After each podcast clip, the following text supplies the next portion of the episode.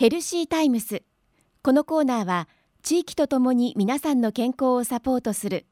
医療法人消風会内藤病院の提供でお送りします。さて今日は久留米市にあります広津お腹クリニックの院長でいらっしゃいます広津淳先生にお話を伺います。よろしくお願いいたします。はいよろしくお願いします。今日は先週に引き続きまして鼠径ヘルニアについて伺います、はい鼠径ヘルニアというのは先生脱腸のことですよね。はい。はい、先週のおさらいを簡単にお願いしたいと思うんですけども、はい。鼠径ヘルニア脱腸というのはどういう病気でしょうか？はい、えー足の付け根の部分ですね、はい。からまあお腹の、えー下腹の部分っていうんですかね。そのあたりの部分から、えーお腹の中の腸などの臓器がこうポコンと飛び出てくる状態のことを鼠径ヘルニアっていうんですね。でこれはまああのあんまり聞かれたことないかもしれませんけども、えー盲腸っていわゆる急性虫垂炎という病気がありますが、その年間の手術数が大体、ねえー6万件と言われているんですが、はここの鼠径ヘルニアっていう病気はですね年間の国内の手術数が16万件と、まあ、非常に決して珍しくないメジャーな病気なんですね。はい。というもので、まあ、あのなりやすい方っていうのがですね、えー中年以降の男性やはい。立ち仕事や力仕事をする方あとは運動激しい運動をする方とかですねやっぱお腹にこう力が加わりやすい方がなりやすいという病気ですね。はいなりやすい人のまあええ種類は結構広範囲にわたっているっていうことですよね。そうですね。はい。でこの鼠径ヘルニア脱腸の治療法なんですけども、はいどういうふうに治療されるんでしょうか？はい、えーまずはその補足的手段としてはですねヘルニアバンドっていうのがありまして、はい。これはまあいわゆるもうバンドでこう押さえておくっていうベルトのようなものですベルトのようなものですね、はい。それで押さえ今は結構かっこいいのもあってこうスパッツ型のですね、はい。ヘルニアバンドとかもいろいろありまして、えーまあ、手術をひとまずこう希望されない方はそういうヘルニアバンドという方法もありますがこれは自然に治る病気ではないので、はい。もう最終的な本当の治療っていうのはもう手術しか現在のところはありません。手術が、ええ。まあ、ちゃんとできた方というのは、ええ。完治する病気ですか？そうです。これはもうあの完治するための治療ですので、えー逆に言うともう治療する、えー、と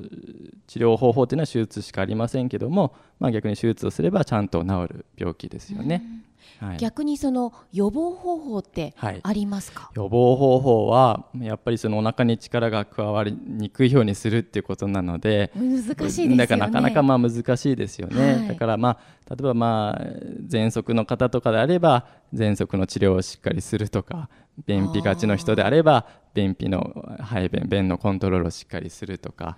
まあ、ちょっと太ってある方であれば痩せる努力をするとか、まあ、そういう一般的なことしかまあ予防っていうのはありませんし例えば逆にこういう力仕事してない方便秘じゃない方喘息じゃない方でもなる時にはなるものなのでそうですかそうですねだからまあなってしまったらしょうがないっていうのは変ですけども、まあ、なる時はなるっていうものですよね。はい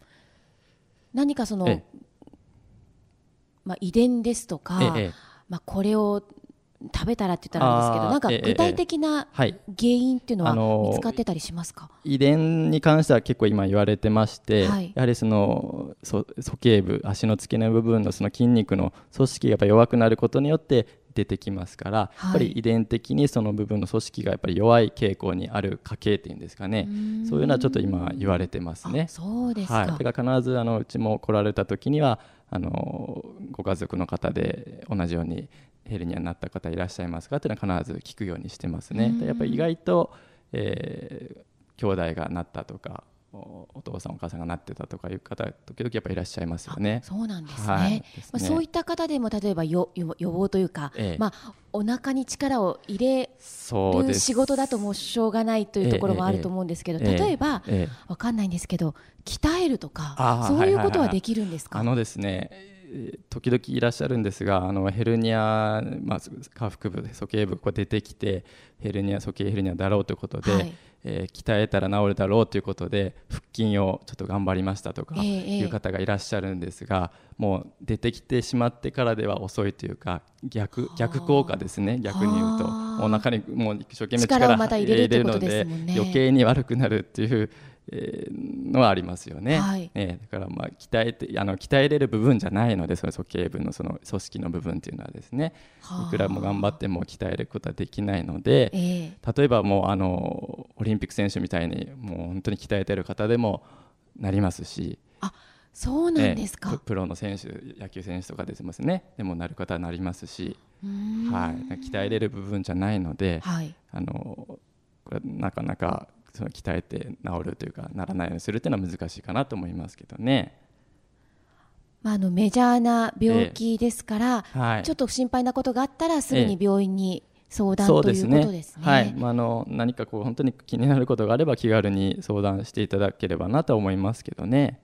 気になる方はまあご相談をええと、そうですね。はい、お願いします。はい、え今日は久留米市にあります広津お腹クリニックの院長でいらっしゃいます広津淳先生にお話を伺いましたどうもありがとうございました、はい、ありがとうございました。今日お話しいただいた内容はポッドキャストでもお聞きいただけます。クロス FM のホームページポッドキャストをクリックしてください。ヘルシータイムスこのコーナーでは誰もが気になる健康に関するさまざまな話題。睡眠や禁煙正しいダイエットなど身近な話題を医療の見地からお話しします。また久留米大学のがんペプチドワクチンの話をはじめ